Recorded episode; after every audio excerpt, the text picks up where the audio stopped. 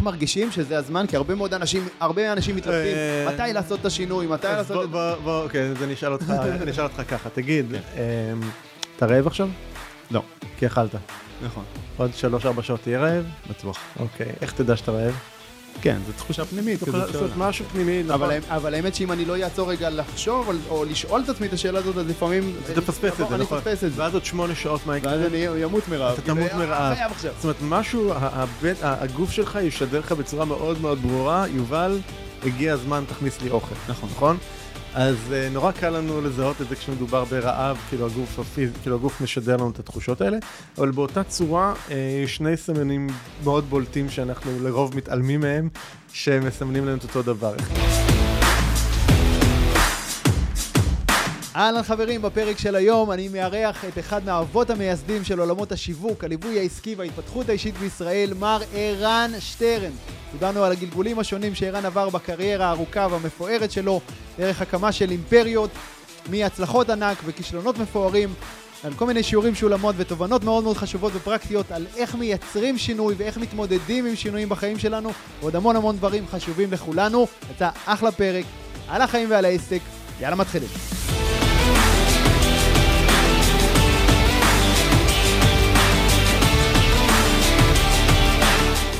ערן שטרן, מה שלומך? אהלן. כיף גדול לארח אותך כאן, האמת שאני קצת מתרגש אפילו, לפגוש אותך פעם ראשונה שאנחנו נפגשים פנים אל פנים. אז אני ככה אתן איזו סקירה קטנה של ההיסטוריה שלך לטובת המאזינים הבודדים שלנו, שאולי איכשהו לא שמעו עליך, ותדייק אותי אם פספסתי משהו, דרך זה נגיע למקום הנוכחי שלך, ואז נמשיך משם. אז אני יודע שאתה עבדת באינטל, היה לך איזה כלוב זהב של הייטק ששברת אותו, נכון? זה היה הסיפור הראשוני שלך. סיפור הגבורה הראשון. שיצאת ממנו ופתחת בעצם ישר חברת ייעוץ, נכון? כן. חברת ייעוץ אישי ועסקי, יוצא מן הכלל, נכון? כן. ובהמשך גם הקמת את קוד המנצח עם אלון אולמן, שלב מסוים מכרת את החלק שלך בעסק הזה, והתמקדת בפעילויות שלך, של המנטורינג, נכון? אמת. ו... קהילת עסקים מבוססי שליחות, כתבת 2 ספרים רבי מחר, להתעורר ולהגשים, נכון? כן. ושלב מסוים יצאת לטיול ארוך בעולם עם המשפחה שלך, עם הילדים, נכון? ובשנים האחרונות חווית סרטן, נכון? חלית, החלמת, עברת גם איזשהו תהליך גירושים, בתוך חלק מהרבה מאוד שינויים שקרו אצלך בחיים, זה היה בעקבות הסרטן? הסרטן לקח אותי למין מסע מאוד מאוד עמוק פנימה, להסתכל על כל היבטי החיים ולהגיד, אוקיי, מה... אני מאמין שאירוע כזה לא קורה סתם. ואז כשהוא קרה, אחרי שהחלמתי, אז התפניתי לשאול את עצמי, אז אוקיי, מה, בוא נתחיל לבחון את כל ההיבטים בחיים שלי, וגירושים זה היה אחת התוצאות גם של זה. אוקיי. והיום אתה בעצם מוביל אנשים בעיקר לתהליכי שינוי, נכון? יש לך תוכנית ליווי קבוצתית, נכון? עושים שינוי? יש לי תוכנית שנקראת עושים שינוי, עכשיו אנחנו ככה, יש לנו קבוצה האחרונה שהיא בתהליך, חלק מהשינויים שגם אני עובר, אפשר לדבר על זה טיפה אחר כך, אבל אני חושב שכן, בעצם אני... אתמול בדיוק דיברנו, זה הייתה לי שיחה עם חבר, עם בני, והוא אמר לי ככה, משפט שרגע הפיל לי, הסימון, הוא אמר לי, אתה בעצם, אתה הטרנספורמציה, כאילו זה מה שאתה עושה כל הזמן. כאילו דיבר קודם כל על החיים האישיים שלי, וזה די כאילו באמת שם לי את זה רגע, להסתכל באמת על זה, שבאמת כל מה שאני עושה בגדול קשור בטרנספורמציה בסופו של דבר. אישית, עסקית, מה שזה לא יהיה, אבל טרנספורמציה, שינוי. אוקיי, למה אתה חושב בעצם שאתה כל כך מוכוון שינוי בחיים שלך? תראה כמה שינויים באמת עברת, וממשיך לעבור. כי יש בי, ואני חושב שזה לא רק בי, אני חושב שזה קיים אצל הרבה אנשים, רק שאלה איזה מקום ביטוי אנחנו נותנים לזה. יש בי איזשהו מקום כזה שקשה לו מאוד לקפוא על השמרים, שקשה לו מאוד רק להישאר במקום. אני חושב שכבני האדם אנחנו פה בשביל להתפתח, לצמוח, להתקדם, ושינוי זה מה שמאפשר לנו לעשות את התנועה הזאת של ההתפתחות. אז אני חושב שזה נובע משם באיזשהו מקום. אוקיי, בעצם שלא להישאר במקום, אלא כחלק מהצמיחה שלך וההתפתחות שלך, זה תמיד חייב להוביל לאיזשהו שינוי. בדיוק, כי זה 1, 2, כאילו בואו רגע, let's face it, שום דבר בעולם שלנו לא קבוע, אין ודאות בשום דבר. הדבר הקבוע היחיד זה השינוי. בדיוק, שינוי והמוות, זה שני הדברים הקבועים. זה השינוי הסופי. בדיוק, מקווה שלא, לא ביאסתי פה מישהו שלא הבין את זה עד עכשיו, אבל כן, זה שני הדברים הקבועים היחידים, ולכן אני חושב שככל שאנחנו נהיה יותר אדפטיביים, יותר מסוגלים להתמודד, להכיל שינוי, לחיות בנוחות יחסית עם השינוי, אז יהיה לנו מאוד קשה להסתדר בעולם, במיוחד, אני חושב, בעולם היום, בעידן של היום, שהשינויים קורים פה בקצב פסיכופתי. אשכרה, כן, נכון. זה מטורף, במיוחד כאילו בשנים האחרונות, כן, היה קורונה, קורונה הייתה איזשהו... נכון, הקורונה הייתה טריגר להמון המון שינויים. טריגר מטורף, ממש הייתה, אני קורא לזה מאיץ חלקיקים, ממש, היא האיצה המון המון המון תהליכי שינוי. הייתי אתמול בפגישה בבית השקעות גדול, עם איזשהו שיתוף פעולה. והשאלה שהם שאלו אותי שם בתחילת הפגישה, זה רגע בעצם מאיפה באת, הגעתי, ואני אמרתי שהגעתי, אני גר במושב ליד אשדוד, יודע, להגיע לתל אביב, שעת צהריים, זה כאילו קשוח כזה. ואמרו לי, אז רגע, למה בעצם לא עשינו את הפגישה בזום? אמרת להם, אתם מבינים שלפני 3 שנים בכלל אף אחד לא היה שואל את השאלה הזאת, כאילו, היום זה נשמע להם מאוד, כאילו, נראה להם מוזר שהגעתי לפגישה פיזית, כן?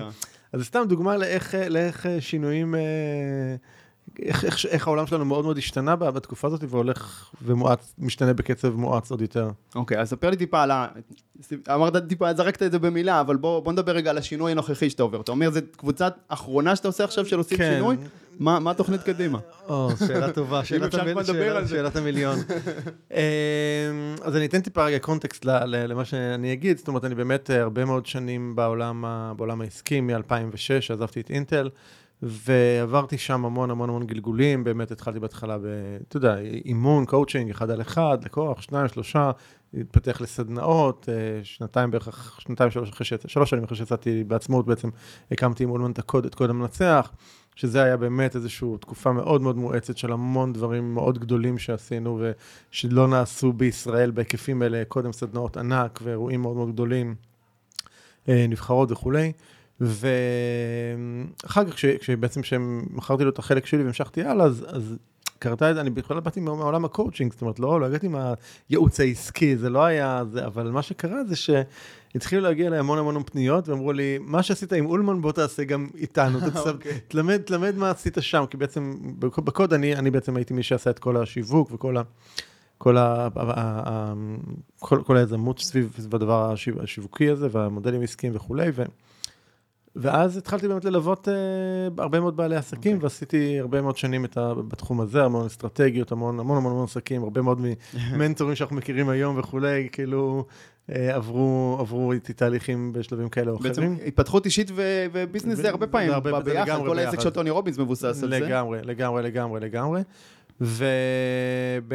ואז באמת התחלתי כל העולם של עסקים ועושה שליחות שהייתה כמה שנים שהייתי בעיקר סביב זה ואחר כך ובאמת בכמעט 3 + 4 שנים האחרונות באמת יותר התמקעתי בתהליכי שינוי וטרנספורמציה והגעתי לאיזשהו מקום כזה שאמרתי של אוקיי, אני חושב שמיציתי את השלב הזה, אני חושב שזה גם מאוד קשור לתהליכים שאני באופן אישי עברתי בשנים האחרונות זה התחיל עם התמודדות עם הסרטן, זה המשיך לגירושים, זה עבר כל מיני שינויים שאני עברתי ברמה האישית, זה באמת המון דברים שבעצם יותר עברתי בתום ברמה האישית שלי, אוקיי, אם זה נגיד ברמות של יחסים והמיניות שלי וקשרים ואינטימיות שיש לי עם בת הזוג שלי ועם חברים וכו', וזה שם אותי במקום שאמרתי רגע, זה דברים שיותר ככה מדברים אליי היום, והפודקאסט הזה, כמובן שאני עוסק באמת בחיבור הזה של בין האישי לעסקי. נכון, בין איך אנחנו עושים גם עסק מצליח וגם שומרים על איכות החיים האישיים שלנו,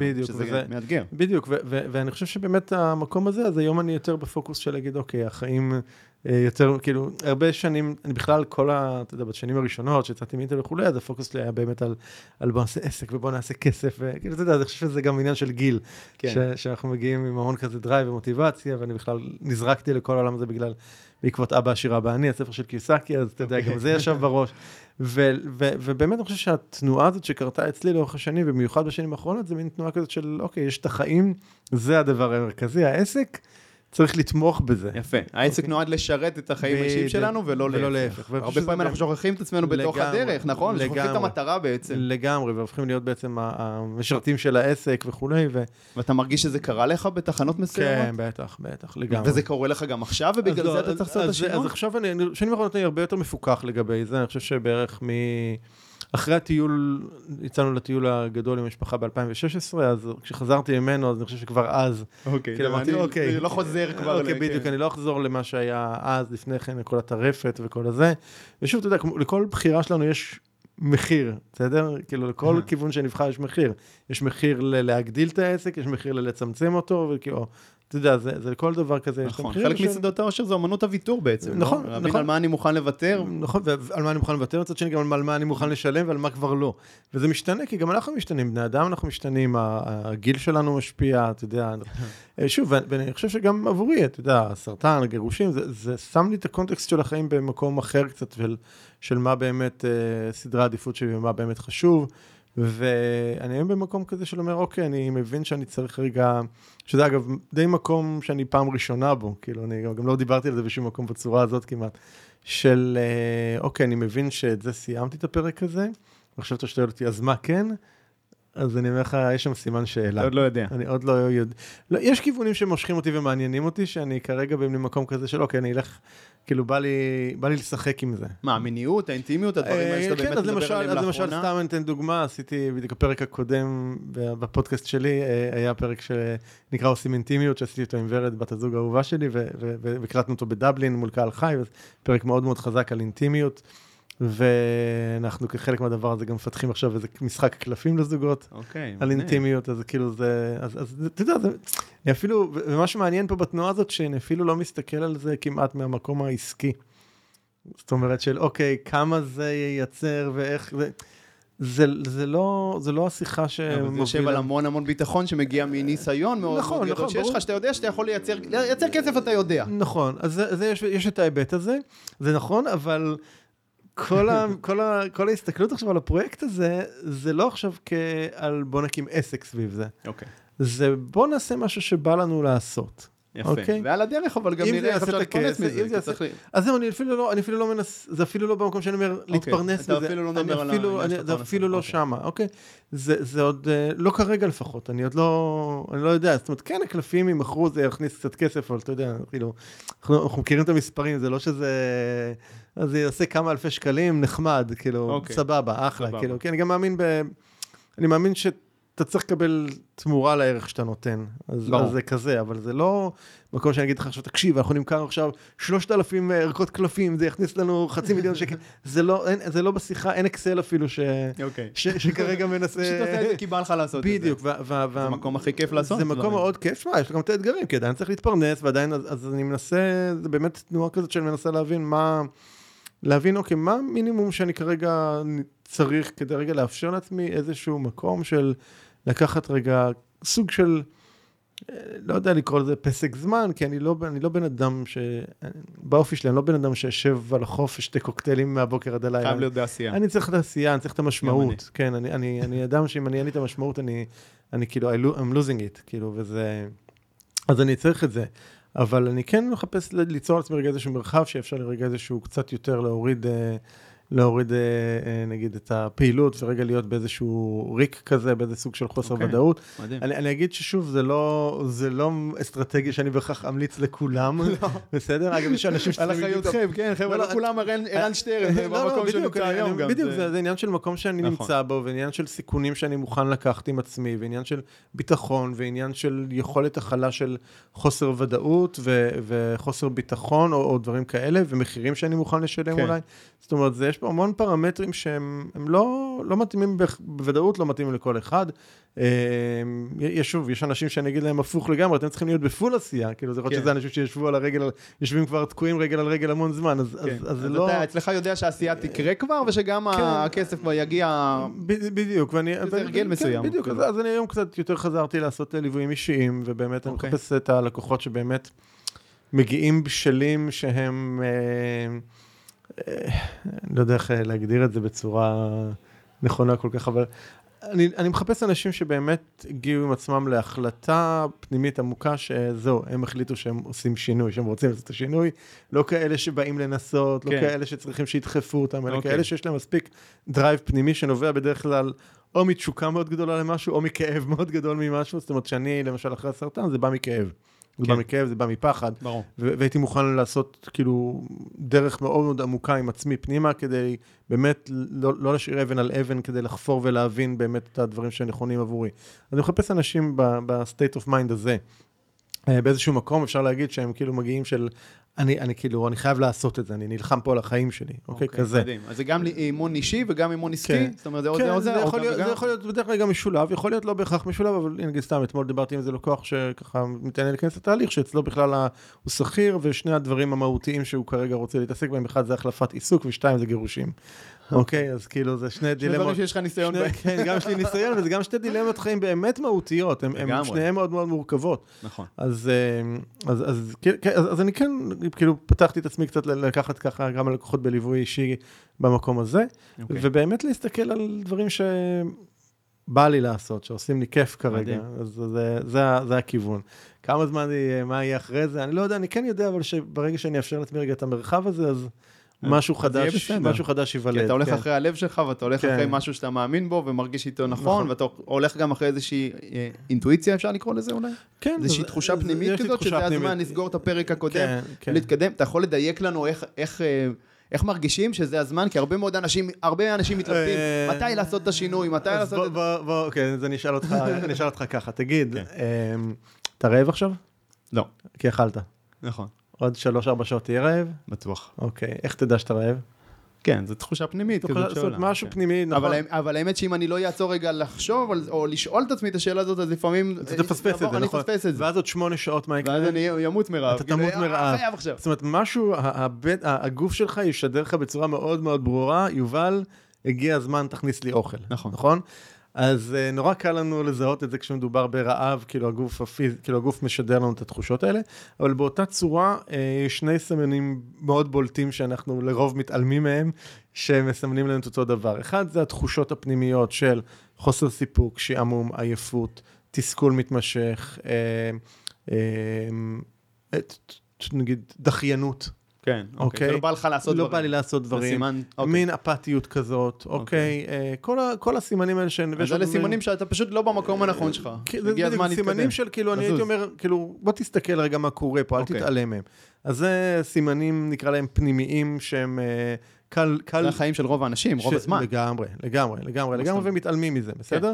עד שזה מחמיר, לא, מה זה מתעלמים? מתרגלים לזה, מתרגלים לזה שזו דרך חיים. רוב האנשים יחיו ככה כל חייהם עד... משלימים עם זה. עד השינוי הסופי. משלימים עם זה, וזה... העניין הוא אבל שהסימנים האלה, שמתחילים כזה תחושות פנימיות, אם משלימים איתם ואם מתעלמים מהם לאורך זמן, בסוף הם יופיעו גם בביטוי פיזי. של מחלות, של דברים כאלה, אוקיי? כי הגוף, נפש מחוברים לגמרי, ומחלה פיזית זה כבר באיזשהו שלב מאוד מאוד אקסטרימי, ביטוי מאוד אקסטרימי של משהו פנימי שהתעלה ממנו לאורך זמן. אני מאמין בזה גם, מסכימים. אז זה דסד אחד. אז יש את הסימנים הפנימיים. הסימנים החיצוניים זה המציאות. מה המציאות מראה לנו, אוקיי? והמציאות מראה לנו, שוב, בתוצאות שאנחנו מקבלים, אתה תתחיל פתאום אולי לראות שיותר קשה לעשות, זאת אומרת, קשה יותר לקבל את התוצאות שקיבלת קודם. למשל, זה סימן מאוד, מאוד מעניין להסתכל רגע מהמציאות. כי העולם השתנה. אם אנחנו מדברים, נניח, בהקשר של הקורונה, או המשבר הכלכלי שעכשיו אנחנו חווים, אז העולם מסביב משתנה, ואנחנו יכולים לעשות את אותן פעולות שעשינו עד היום, אבל עכשיו אנחנו מקבלים התנגדות אחרת. זה נכון, אבל פה תתייחסת באמת לזה שהן סיבות שקשורות למשהו חיצוני שזה, אז אני מדבר גם לזה שאני לא במקום, אז אם אני לא במקום, אז תחשוב שהאנרגיה שאני בא לעשות איתה סתם, פעולות שיווקיות, זה לא יהיה אותו דבר.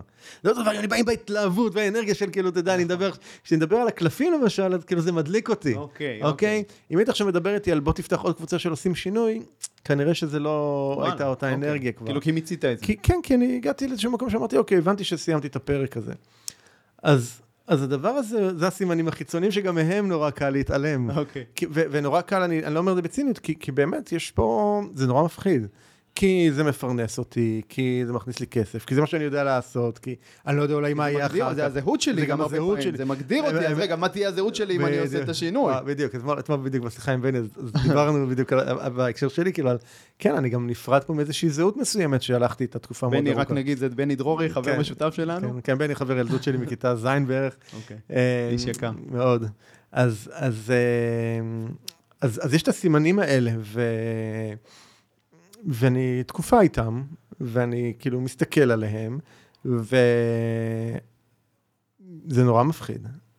זה נורא מפחיד. עדיין, עם כל השינויים שעשית, זה עדיין נורא מפחיד אותך? אני, צר לי לאכזב אנשים, אבל שינוי תמיד הוא מפחיד, במיוחד שלי מהותי. אוקיי, אני מסכים עם זה, אבל ועדיין אני מרגיש שאתה יודע, בשנים האחרונות בשינויים שאני עושה, וגם אני עושה המון המון שינויים, יש לי הרבה יותר ביטחון משינויים שעשיתי בעבר. אין ספק. אני יודע שאני יודע לייצר כסף, אני יודע שאני, מבחינת פרנסה אני אהיה בסדר, אז אני יכול הרבה יותר לסמוך על עצמי. לא רק בקטע הכלכלי. זה נכון, זה נכון, לגמרי. לסמוך על עצמי שאם אני עושה משהו בהתלהבות, בתשוקה, בזה, הוא כנראה הצליח. זה נכון. אני חושב שפה ההיבט אולי דווקא היה בהכרח הכלכלי, יש לו את המקום שלו. אני חושב שזה באמת, ככל שאני ככה טיפה מתרחק מהאירוע נקרא לזה, אני מבין שזה באמת יותר גם היבטים של זהות. אוקיי. כן, אני חושב שזה שם. זה משהו מאוד משמעותי, נכון? מה מגדיר אותנו? כן, בדיוק. אבל הרבה פעמים, זה הזהות הפנימית שלנו, או איך שאנשים אחרים מסתכלים עלינו? גם וגם. גם וגם. גם וגם, כן. אתה יודע, אני סתם, כאילו צחקנו על זה אתמול, אז אני ערן ואינטל שאומר לאנשים, לכו תקימו עסקים, ולכו אל תהיו שכירים וכזה, ועכשיו אני אומר, אוקיי, רגע, עכשיו אני בא לי קצת לצמצם את הפעילות, ואתה אומר לאנשים, אולי אל תקימו עסקים, תחשבו, החיים זה אולי כאילו יותר חשוב, אתה מבין, ושוב, זה גם התנועה שאני עובר, וזה כל דבר נכון לזמנו, כן, אבל אני חושב שזה חלק מה שעושה את החיים העניינים, כאילו, זה היכולת שלנו להשתנות, והיכולת שלנו גם להבין שמה שהיה מתאים לי בנקודה X, פחות מתאים לי בנקודה Y. ואני חושב שזה מאוד חשוב, כי אחרת, אנחנו יצורים שנאחזים בדברים, גם אני מדבר על עצמי, אנחנו נאחזים, כי המשמעות שלא לאחז זה כל הזמן לעשות שינוי, וזה אנחנו רוצים קצת ודאות, נו בוא, כאילו, אנחנו רוצים קצת ודאות, רוצים קצת ביטחון, אז זה צאו מהאזור הנוחות, נכון, כולנו מדקלמים את זה, אבל עדיין, כאילו, כל אחד מאיתנו נוח לו קצת במקום שלו. ואני חושב שזה גם מה שאני עברתי, אז היה לי נוח קצת במקום שלי, נוח מדי. עד שהפסיק להיות נוח, אתה יודע, הסכנה בנוחות שזה בשלב מסוים זה שמי שמחפש נוחות מצא את עצמו חיים לא כל כך נוחים, כי החוסר נוחות הוא פנימי, כבר לא זה, והאנרגיה זזה. אני חושב שאולי כי ביציאה, רק ביציאה מאזור הנוחות אתה בעצם מגלה את עצמך באיזשהו אופן. לגמרי. בתוך אזור הנוחות אתה לא עצמך. אין התפתחות. דיברנו על זה, על איך אתה רואה את עצמך, לעומת איך אנשים אחרים רואים אותך, אז אולי באזור הנוחות אתה משתדל יותר לרצות אחרים, או להיכנס לאיזושהי משבצת שאחרים יצרו בשבילך, אם זה בעבודה, אם זה בבית, במשפחה, וכשאתה יוצא מאזור הנוחות, אתה עכשיו זה שמחליט, וזה שצריך לעצב מחדש את הזהות החדשה שלך. לגמרי, וזה גם אני מול עצמי, אחר כך זה אני מול הסביבה, וזה הסביבה מולי, כאילו פתאום אנשים רגילים לראות אותי X, ואני כבר Y, אני כבר אחר, וזה גם משפיע. אז כן, יש פה כל מיני היבטים של הדבר הזה, אז אני חושב שככה בתקופה הזאת, הייתה איזושהי נקודה שקרתה לפני כמה חודשים, שבה כאילו, מין נקודה כזאת שלמדתי, אוקיי, הבנתי. הפרק הזה נגמר. אני יכול עוד להמשיך כאילו להתאבל עליו. זה פתאום ברגע אחד מאוד מאוד ברור. אתה שתף אותנו, מה היה שם? זה היה שבת בבוקר. זה היה אחרי לילה קצת נטול שינה. כאילו לא מדאגות כל כך, אלא מהמון מחשבות של, אתה יודע, לאן מכאן וכזה, מין כזה. וקמתי בבוקר, לקחתי את המחברת שלי ועשיתי איזשהו תרגיל של כתיבה כזה.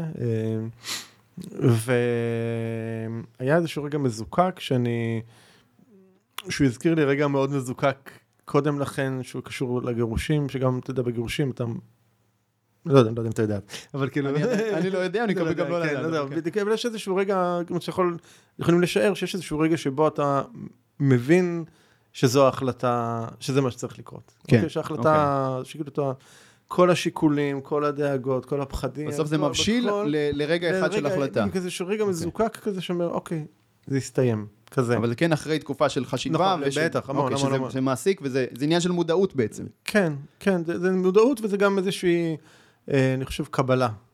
לקבל, אוקיי. השלמה. השלמה, בדיוק. השלמה זהו, זה יסתיים. ואז תוך כדי הכתיבה, חוויתי רגע כזה. שהוא היה לי מוכר, כי זה היה התחושה קודמת, ואני חושב שעצם זה שזה היה התחושה מוכרת, זה עשה לי את זה רגע, אוקיי. מעולה. אז זה תרגיל מעולה, כתיבה חופשית במחברת, כן, גם אני משתדל לעשות את זה כל בוקר, האמת, ממש לכתוב לי ככה כמה דברים על הבוקר, זה מייצר לנו באמת הרבה סדר בבלגן בראש, ולהבין מה עושה לנו טוב, לאן אנחנו רוצים ללכת, מה אנחנו רוצים להוציא מהיום הספציפי הזה, או מהשבוע הזה, או מהחודש, או מכל תקופת זמן שאנחנו נסתכל עליה. חד משמעי. והיה לי את הרגע הזה, ואז כאילו אמרתי, אוקיי, אז הבנתי. אוקיי. אז עכשיו כאילו כל הפרק של ההתלבטות לפני מסתיים, ועכשיו השאלה מה קורה מכאן. עכשיו צריך להפוך את זה לסדר פעולות. נכון, מה קורה מכאן ואילך. עכשיו שוב, זה הייתי כבר בתנועה הזאת של לצמצם פעילות, וכאילו אני כבר בספטמבר כבר אמרתי שאני לא פותח יותר קבוצות אחרי קבוצה הנוכחית וכו', אבל זה היה מין עוד איזשהו רגע כזה, ואז הפך להיות באמת מין כבר למשהו יותר פרקטי, קונקרטי של אוקיי, איך אני משלים התחייבויות, מה אני עושה מכאן. אז איך אתה באמת עובר מרגע ההחלטה על השינוי לשלב הפעולה? אז יש דברים שהם נורא ברורים, כאילו, כי השלכות נורא ברורות ונורא מעשי. אבל זה מתחיל מתוכנית? אז שאתה כותב אותה? חלק מזה זה תוכנית, כן, יש לה תוכנית הזאת כל מיני היבטים, היבטים כלכליים, היבטים שמשפיעים על יחסים, על קשרים, אתה יודע, שקוראים ללוז שלך, אני מניח, של הלוז, בדיוק דברים כאלה, ואני מאוד, אחד הדברים שלי מאוד מאוד עוזרים, זה לקבל פרספקטיבות נוספות ורעיונות נוספים. אתה מתייעץ עם אנשים שאתה סומך עליהם? אז אני מתייעץ עם אנשים שאני סומך עליהם, כאלה שמכירים אותי, מכירים את הפעילות, כאלה שאני יודע שאני יכול לקבל מהם, אבל מהם אמת, גם אם היא כואבת. נורא חשוב לבחור את האנשים שאיתם אתה מתייעץ, לא? כי יש הרבה אנשים שיורידו אותך. אז יש כאלה, יש את אלה שיורידו אותך, יש את אלה שיגידו לך, יסמנים שיגידו לך מה שאתה רוצה לשמוע, לא אלה ולא אלה מעניינים. אוקיי? עכשיו, אני אגיד, יש אנשים, אני מחפש כנות מהאנשים. אוקיי? ויכול להיות שהכנות היא יכולה גם להיות כואבת, בסדר? והיו לי שיחות כאלה. כנות היא הרבה פעמים כואבת, זה חלק מהעניין, לא? כן, כן, כן, אני חושב שזה חשוב. אז חיפשתי, אז אני עושה פגישות, גם היום אגב, כאילו, היום, כאילו, אחרי השיחה שלנו, יש לי פגישה אחת כזאת, אתמול הייתה לי פגישה כזאת, אז אני עושה הרבה כאלה, וזה, קוראים במפגשים האלה כמה דברים, אחד דברים מתבהרים אצלי, אני מקבל בהירות, כמו שסתם, הספרתי לך בשיחה עם בני, אתמול שדיבר איתי, שאלה, אתה איש של טרנספורמציה, כאילו, אז פתאום זה רגע, שוב, זה לא שאלה ידעתי את זה, אבל איכשהו שם לי את זה ככה, זה נתן לי איזו זווית הסתכלות אחרת רגע, להבין מה באמת אני עושה ומה... זה לא הפתיע אותך, אבל אחרי שיש לך פודקאסט ותוכנית שקורא להם עושים שינוי. אתה מבין כמה זה מגוחך לפעמים? נכון, זה מגוחך, אבל משהו באיכשהו אמר את זה, זה כאילו עשה לי מין, אתה יודע, זה מין תנועה של חצי מעלה ככה של המבט, להגיד, אוקיי, שזה לזקק את זה. בדיוק, זה זיקוק כזה. כאילו, שאני אפילו לא יודע מה המשמעויות של זה, אבל זה היה לי משמעותי אתמול רגע שהוא שם את זה שם. אז הפגישות האלה מאוד, מאוד משמעותיות, אז הם מקבלים מהם פרספקטיבות, הרבה פעמים מקבלים גם רעיונות, לפעמים מקבלים הצעות לשיתופי פעולה, אוקיי, לפעמים פותחים דלתות, כל מיני מקומות. אז אני... להוציא החוצה בעצם את מה שעובר עליך, כן, יש פה גם את זה לעולם, ואז זה נפתח עוד לך הזדמנויות. כן, ויש פה גם איזשהו סטייטמנט לעולם. אוקיי. שזה הדבר ש... ואז אתה לא יכול לחזור מזה, זאת אומרת, זה מחייב אותך לביצוע. גם זה מחייב לביצוע, וגם זה מניע דברים, שוב, ברמה... אני לא רוצה, אתה יודע, לקחת את זה במקום רוחני. לא, למגנט אליך, נכון, כשאתה צועק החוצה את מה שאתה רוצה, אז הדברים מתחילים להגיע אליך. בדיוק, בדיוק, בדיוק. אתה יודע, והנה סתם, כאילו, הבוקר קיבלתי איזו פנייה מאיזה לקוחה שלדעתי לא דיברתי איתה. מה זה, מ-2017? כמה זה? זה כבר 6 שנים. אוקיי, 6 שנים לא הייתי איתה בקשר. שלחה לי הבוקר הודעה, תקשיב, שזה, חייבת להכיר לך איזה בן אדם, יש לו מיזם מדהים, חשבתי עליך. אין לי מושג מה יצא מזה. אבל אני מבין... אני רואה את התנועה שקורית, ואז אני יודע שדברים ככה... כן, כשאתה בשל להזדמנויות, אז ההזדמנויות מתחילות להגיע אליך ולמצוא אותך בעצם. זה ייפתח, אבל בשביל זה אתה צריך כאילו to go out there, וכאילו רגע לשים את ה... זה כמו איזושהי הצהרת רצינות שאתה זורק לעולם. אז בעצם זה שאני נפגש עם אנשים שאני מדבר, וגם אגב שאנחנו מדברים עכשיו, הדבר הזה עצמו. כן, כן, ברור. אוקיי, זה שם עכשיו איזושהי הצהרת כוונות שלי, שאני בא ואומר, כן, אני מוכן לדבר על זה עכשיו, מה שנקרא, בדלתיים פתוחות, כי אני לא יודע לאן זה יתגלגל הפרק הזה, ואני מדבר על התהליכים האלה, כאילו, אז אוקיי, אני עושה את השינוי עכשיו בעצמי. אז זה משהו שהוא מאוד משמעותי, ואני אקח את זה רגע, אני ממש מציע לאנשים להשתמש בזה ככלי. אוקיי, זאת אומרת, זה לדבר את השינוי שהם רוצים עם כל מיני אנשים בצבע שלהם. מאוד מאוד חשוב, מאוד חשוב. זה אחד הדברים סתם היה לנו מפגש של הקבוצה לפני שבוע, ואחד החבר'ה שם דיבר על איזשהו שינוי שרוצה לעשות, ואמרתי לו, תקשיב, יש לך פה עכשיו הזדמנות ליצור את זה באמת, כאילו בוא תציר עכשיו מול הקבוצה. זאת כבר את הצעד הראשון. בדיוק, מה המשימה שאתה הולך לעשות בשבוע הקרוב, let's hold them, כאילו תשתמש בהם, לשמור אותך במחויבות לזה. accountable, בדיוק. אז הדבר הזה הוא כוח מאוד מאוד רציני, ברגע שאנחנו זורקים לעולם את הכוונות שלנו. לגמרי, גם אני מרגיש את זה, וגם אני חוויתי את זה הרבה מאוד פעמים בשינויים שאני עברתי בחיים. דיברנו אבל על שני דברים בעצם שהם, בואו אולי תעזור לי לחבר אותם, אוקיי? דיברנו על מצד אחד, השינוי מגיע ממודעות מאוד מאוד חזקה, אוקיי? ואמרנו, רוב האנשים לא בשלים לשינוי, כי הם אולי לא מספיק מודעים, הם חיים איזה חלום של מישהו אחר, ולא מתעוררים ממנו. אתה יודע, זה גם, אתה יודע, הם מסתכלים מסביב, ואומרים, בסדר, גם כל החברים שלי מרגישים מתוסכלים שהם באים בבוקר לעבודה, זה נורמלי. כן. בסדר, או כל החברים שלי מתוסכלים. אנחנו משווים את עצמנו כל מיני אנשים אחרים, אבל לא מסתכלים החוצה ולא מסתכלים פנימה. נכון, אתה יודע, כל החברים שלי מתוסכלים במיניות, בזוגיות שלהם. אז נראה לי נורמלי שגם אני כזה. כן. אבל זה העניין של המודעות, ואתה בן אדם באמת מאוד מודע ומאוד מחפש ומאוד חוקר, כל חייך בעצם. אבל יש דבר נוסף שנקרא תת-מודע. דיברנו על אינטואיציה. זה תת-מודע. דיברנו על למגנט אלינו, אתה יודע, שאמרת, התנצלת כזה חצי שלא תיקח לי את הפודקאסט למקום רוחניקי חלילה. אבל אנחנו מכירים את זה, כן? שנינו, את העולמות של למגנט אלינו הזדמנויות, של למגנט אלינו שפע, זה באמת עובד, כן? וזה, אבל מגיע מהתת מודע, לא מהמודע. תסביר לי איך אתה מחבר את העולמות האלה, או איך... אני חושב שהיום, בגלל פשוט ניסיון החיים שלי, אז אני מבין שזה עובד ככה. אז אני מבין היום שהאנרגיה שאני נמצא בה, או התדר שאני נמצא בו, כאילו מה זה תדר? כאילו בואו נשים את זה, שוב, נשים את זה רגע במובן פרקטי, קונקרטי, כאילו, איך אתה מרגיש הבוקר? אתה מרגיש שמח או מרגיש מבואס? איך אתה מרגיש היום? אני מרגיש מצוין היום. אוקיי, אתה לא מבואס. אני ראיין אותך, ויש לי פה עוד אורחים מקסימים. מעולה, אז תגיד, אתה נרגש ליום הזה, נכון? אתה לא מבואס ליום הזה. זאת אומרת שהתדר שלך גבוה. למה? כי רגשות זה ביטוי של התדר או הוויברציה שאנחנו נמצאים בה. אז אני יודע שאם אני חושב סתובב בעולם מבואס, וכאילו נדוקה ונמוך, ואני הייתי מדבר איתך, כן, תשמע, אני עוד לא יודע מה אני אעשה, כאילו, זה לא ברור לי, כן, זה קצת מפחיד לפעמים, זה, אז כאילו, זה תדר אחר, נכון? הבנתי. אז זה המקום שבו המודע משפיע על התת מודע? בדיוק, אז אני מביא עכשיו, להגיד לך ש... האנרגיות שלנו. האנרגיה שלי, עכשיו, להגיד לך שאני כל החיים happy, ואני 24/7... לא אפשרי, כמובן. לא, זה לא אפשרי, זה לא אנושי. גם לי יש תרגעים שאני נופל, גם לי יש תרגעים שאני בדאון, כאילו, גם לי יש תרגעים שאני יכול להיות מדוקה ממשהו, או מבואס ממשהו, זה מאוד טבעי.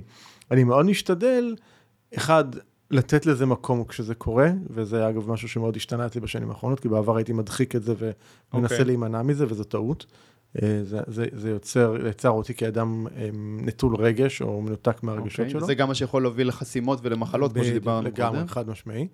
ואז אחד, לתת לזה מקום, שתיים, לא להישאר במקום הזה לנצח. אוקיי, זהו, כמה זמן היום לוקח לך לצאת מבאסה, נגיד, אתה יודע, לא נכנס לאיזו דוגמה ספציפית אולי. אתה יודע, זה תלוי מקרה, זה יכול להיות כמה ימים, זה יכול להיות בהם כמה שבועות, שלא נדע. וואלה, שבועות, כן? כן, הייתה לי תקופה... כן, תלוי מה קורה. בשנה האחרונה, זו תקופה כזו שהייתי בדאון כמה שבועות, כן? שוב, זה לא 24/7 כל רגע, כן? כי זה לא כזה אף פעם, אבל הווייב הכללי יכול להיות נמוך יותר. אגב, אצלי היום אני מרגיש את זה גם בגלל שאני מרגיש שהיום יותר מחובר מאי פעם לעצמי, אני מרגיש את זה מאוד דרך הגוף שלי, בהיבט של משקל. אוקיי, מה זה אומר? מעלה במשקל? אני יודע אצלי למשל, שאם אני עולה במשקל מעל 2-3 קילו שאנחנו זזים למעלה למטה, כאילו אני מעבר לטווח הזה, אז אני יודע שאני, התדר שלי משהו שמה... וואלה. מזייף. אז היום זה המצב טוב, כי אתה נראה מעולה. כן, דון. וכמה אתה? 50? 50.5, כן. 50.5. תודה. עדיין אומרים לא וחצי, כמו 50.5. 50.5, אז אתה נראה מעולה. תודה. אז כן, אגב, כן, אז היום במשקל אני מאוד... אז זה הסימן שלך. היום זה ממש מדד בשבילי. וואו, מדהים. ממש מדד. אז אני, אתה יודע, אני משתדל פעם בשבוע, שבועיים לעלות על המשקל ולהסתכל, כי עכשיו שוב, זה יכול לשמוע מצחיק, בן אדם מודע, עושה בעבודת מודעות. אנחנו כולנו עיוורים לדבשת שלנו. בסדר? כולנו עיוורים לדבשת שלנו. לכן אני אומר, זה נורא קל לפספס שאני קם כבר, לא יודע, אם אני קם עכשיו כמה שנים בתחושת תסכול והולך בוקר בוקר לעבודה מתוסכל, נורא קל לפספס את זה, כי זה רגיל. כן. זה הפך להיות הרגיל שלי. הבנתי. בסדר? אז בשבילי אני מחפש את הדברים החיצוניים שרגע ישקפו, ודברים חיצוניים זה כמו שאני אומר, אני עולה למשקל ואני רואה. בסדר? המציאות... כן. המציאות חזקה יותר מכל דבר, היא מדברת. אם זה אנשים שמשקפים לי, בסדר? חשוב מאוד שיהיו אנשים כאלה בחיים שלנו. אפילו פידבק כמו שאתה עכשיו נתת לי, שאמרת לי, אתה נראה טוב, וואלה, כאילו, מגניב, אז אני יודע שמשהו באמת השתנה. אגב, גם שבוע במפגש שהיה לנו בקבוצה, אז אחת המשתתפות זרקה, אתה נראה הרבה יותר טוב במפגש הקודם. וואלה, אוקיי. אז זה היה בשבילי, זה נקודת ייחוס טובה. אני מקשיב לדברים האלה. ואז איך אתה, אוקיי, ואז אתה מבין שיש משהו שדורש טיפול או שינוי מסוים, איך אתה עושה את הקפיצה חזרה למעלה? מה הטריגר?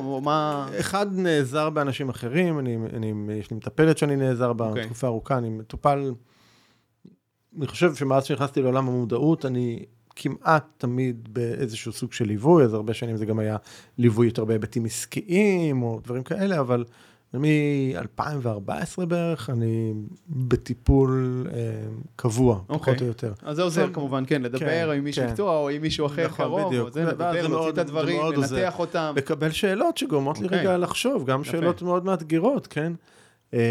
אז זה אחד, או עם חברים, או אתה יודע, אנשים קרובים אליי, זה מאוד מאוד עוזר. שתיים, תהליכים שאני עושה עם עצמי, כמו כתיבה שדיברנו עליה, או דברים מהסוג הזה. אז אני משתדל להשקיע את הזמן בעצמי.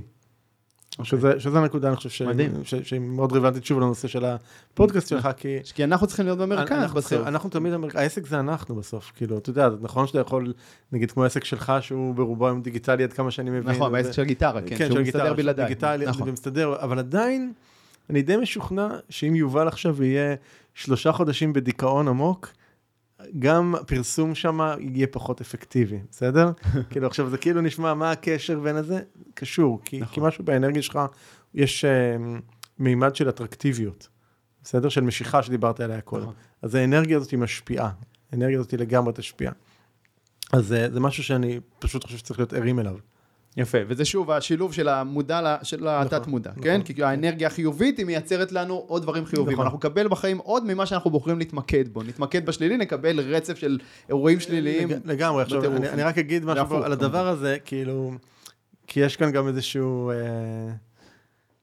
אני פרסמתי לפני כמה חודשים, לא יודע אם התקלת בזה, פרסמתי איזשהו גילוי דעת כזה, שנקרא הצד האפל של עולם ההתפתחות האישית. אוקיי. לא יודע אם, לא התקלת, אני אשלח לך, אני חושב שזה יעניין אותך. התחלתי לכתוב משהו שהיה חי בי כבר הרבה זמן, זה יצא קרוב ל-18 עמודים של כל מיני, בעיניי, כשלים שיש בעולם ההתפתחות האישית, ואיך שהם מוכרים את זה לאנשים וכולי. בעולם שאתה ואת אותו לישראל בעצם. שאני אחד מהאנשים ש... כל המנתח זה כאילו, זה טוני רובינס הישראלי. לגמרי, זה אחד הדברים שאני גם כותב בהתחלה, שאני לא במקום של להאשים, אני חלק מהדבר הזה, ואחראי לכל מה שכתוב שם, אחריות גם אישית שלי, הייתי חלק מהאנשים שיצרו את זה. אבל אחד הדברים שאני, בהקשר הזה שאני רוצה להעיר מכאן, זה התחשוב טוב ויהיה טוב הזה, של כל הזמן תחשוב חיובי, זה נכון, אבל צריך רגע להיזהר כאן, כי זה יוצר אצל אנשים איזושהי אמונה שגויה לחלוטין, שהחיים שלנו צריכים להיות מושלמים. שהחיים שלנו תותים. תותים, בדיוק. עכשיו, זה נורא קל, כי אתה מסתכל בפייסבוק, באינסטגרם, בטיקטוק. שם כולם מושלמים. כולם תותים. אצל כולם, הם בחופשות המדהימות, הילדים נראים מנקי ומסודר, ומדברים בנימוס. בדיוק, וזה עכשיו, אף אחד לא מצלם עכשיו את המריבה שהייתה לו עם הילד שלו, שהוא צרח עליו כמו מטורף, כי הוא לכלך את השטיח, ומעלה את זה לאינסטגרם. אף אחד לא עושה את זה, נכון? הוא יגמור על הקוט השטיח, ואת הכל הזה, והילד ישן, ואז יביא כוסיין, ויצטלם ויגיד, עוד ערב שקט בבית, בולשיט, כאילו. עכשיו, אתה יודע, אני גם מכיר את זה, כאילו, אתה יודע, חלק גדול מהאנשים זה קולגות וזה, אני מכיר את הסיפורים שהם, זה פייק, חלק גדול מזה זה פייק. אוקיי. אנחנו חיים בעולם מפלסטיק, כבר הרבה זמן, זה ידוע. זה פלסטי, והחיים לא מושלמים, יש בהם רגעים מעולים, ויש בהם רגעים חרה, מותר להגיד את זה בפודקאסט? מותר. אוקיי, יש רגעים חרה, ואנחנו לא יכולים להימנע מזה. אז לחשוב טוב כל הזמן, גורם לנו רק לחשוב שאנחנו צריכים כל הזמן רק להיות בטוב. לא, יש מקום גם, כמו שאמרתי קודם, שלפעמים כשרע לי, או כואב נגיד, אני צריך להיות רגע עם הכאב הזה. אוקיי, אבל אז רע לי, אבל אז אני אהיה רגע עם הכאב הזה, אבל כדאי כן כמה שיותר מהר להתקדם, להשתחרר ממנו. המהר פה הוא גם סימן שאלה. זה עניין של מקום. זה לא עניין של החלטה שלנו? לא, ברור, אבל אני אומר כאילו, האם זה צריך להיות מהר? לא תמיד. אוקיי. גם ההגדרה של מה זה מהר היא שונה מבין אדם לבין אדם. אני, כשהעסק שלי של הגיטרה התרסק בקורונה, כן, זה היה עסק 100% פרונטלי, כן, 12 סניפים בכל הארץ, 20 עובדים, מחזורים גדולים, הכל וזה. 15 למרץ, 2020, בום, נשארתי בלי עסק בכלל, אתה יודע, 5 שנים של השקעה מטורפת, של זמן, כסף, אנרגיות, זה, בניתי משהו מאוד מאוד מצליח, שולט בשוק של הגיטרות בישראל. ברגע אחד, זה נגמר, זה נחבא.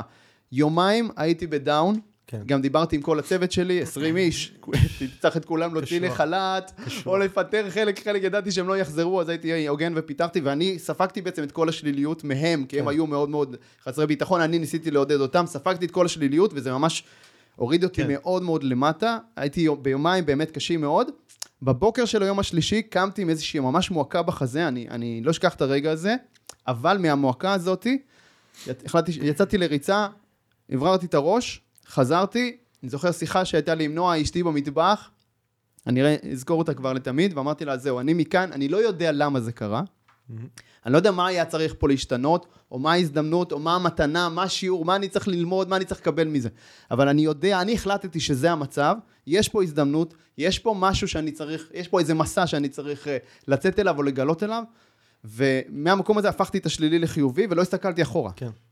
לא הסתכלתי אחורה. למרות שהיו עוד הרבה רגעים מאוד קשים, גם בשנה שאחרי, של הטרנספורמציה, אבל מאותו רגע התמקדתי בחיובי. אז שוב, אני חושב שזה יהיה מאוד שונה מאדם לאדם וממקרה למקרה. ומה שאני רק רוצה להגיד זה שלפעמים יש ערך מאוד גדול רגע להיות בכאב. זאת אומרת, יכול להיות במקרה הזה, היה פה איזשהו, או כמו שאני עכשיו עברתי, יש פה איזשהו מקום של רגע של פרידה ממשהו שהיה. אוקיי. יש פה רגע של פרידה, רגע להיפרד מעסק ששירת אותי, להיפרד מההכרה שהוא הביא לי, להיפרד מהפרסונה שיצרתי שם. זה רגע, צריך לתת לזה את המקום, כאילו, אנחנו לא איזה, אנחנו יצורים רגשיים, אנחנו לא איזשהו רובוטים אוטומטיים. עכשיו, אני מדבר על זה כי אני הייתי רובוט. להתאבל בעצם. כן, צריך רגע את המקום להתאבל. בטח נגיד סתם אירועים כמו גירושים או מחלה, כאילו, צריך רגע לתת גם לזה את המקום, ואני חלק גדול מהחיים שלי נמנעתי מכאב, או נמנעתי בכלל מרגשות שליליים. גם אני. ויש מחיר לדבר הזה, נכון. אני הפכתי להיות רובוט, באמת רובוט. אתה יודע, מחיר ההדחקה.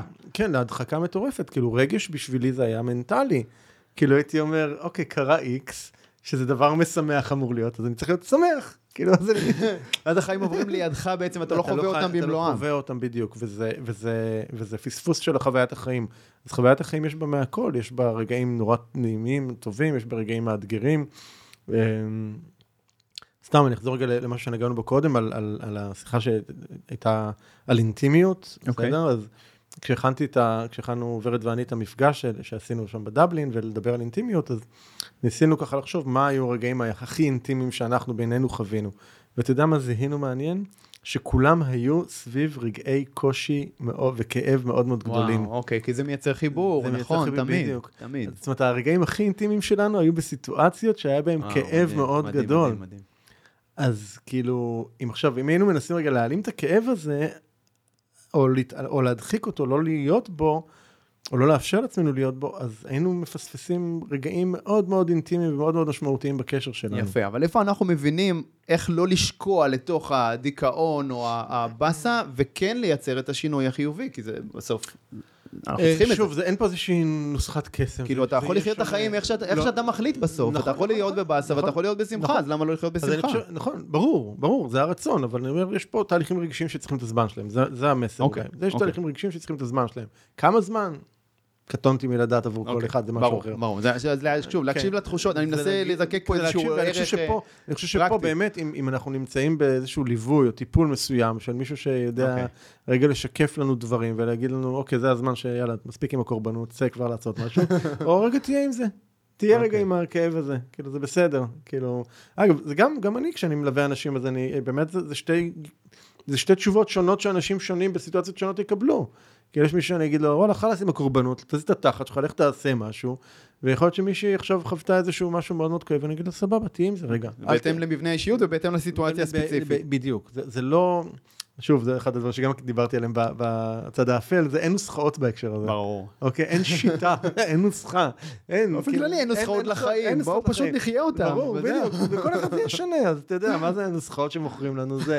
לי זה הצליח בסיטואציה מסוימת, בדרך מסוימת, הרזתי את זה יפה כשיטה או כנוסחה, וואלה, 99.9% מהאנשים זה לא יעבוד להם באותה צורה.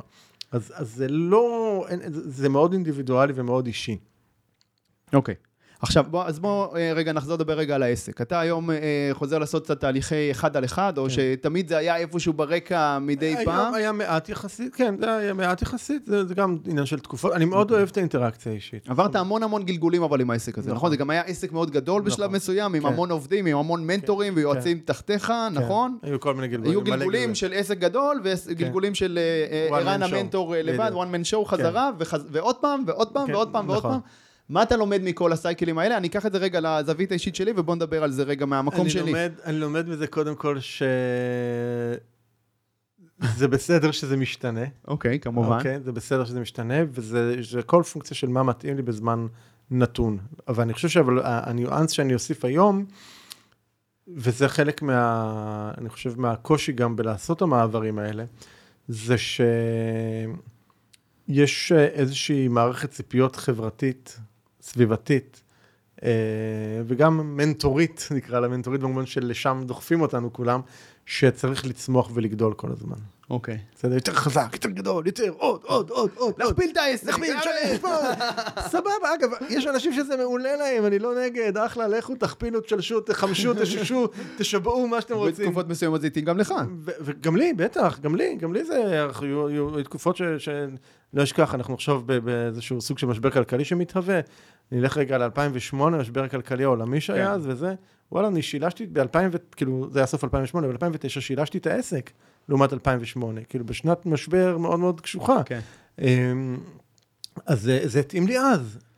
פחות מתאים לי היום, אני אמרתי לו, וואלה, תן לי את השקט שלי. כי חשוב לך קודם כל לשמור על החיים האישיים, השלבים והנוחים והנעימים שיצרת לעצמך. כן, הפוקוס שלי עבר להיות על החיים עצמם. האם אפשר לייצר עסק גדול ומשמעותי, או בוא נגיד גדול מבחינת צוות ומחזורים וכולי, בלי לפגוע בחיים האישיים האלה?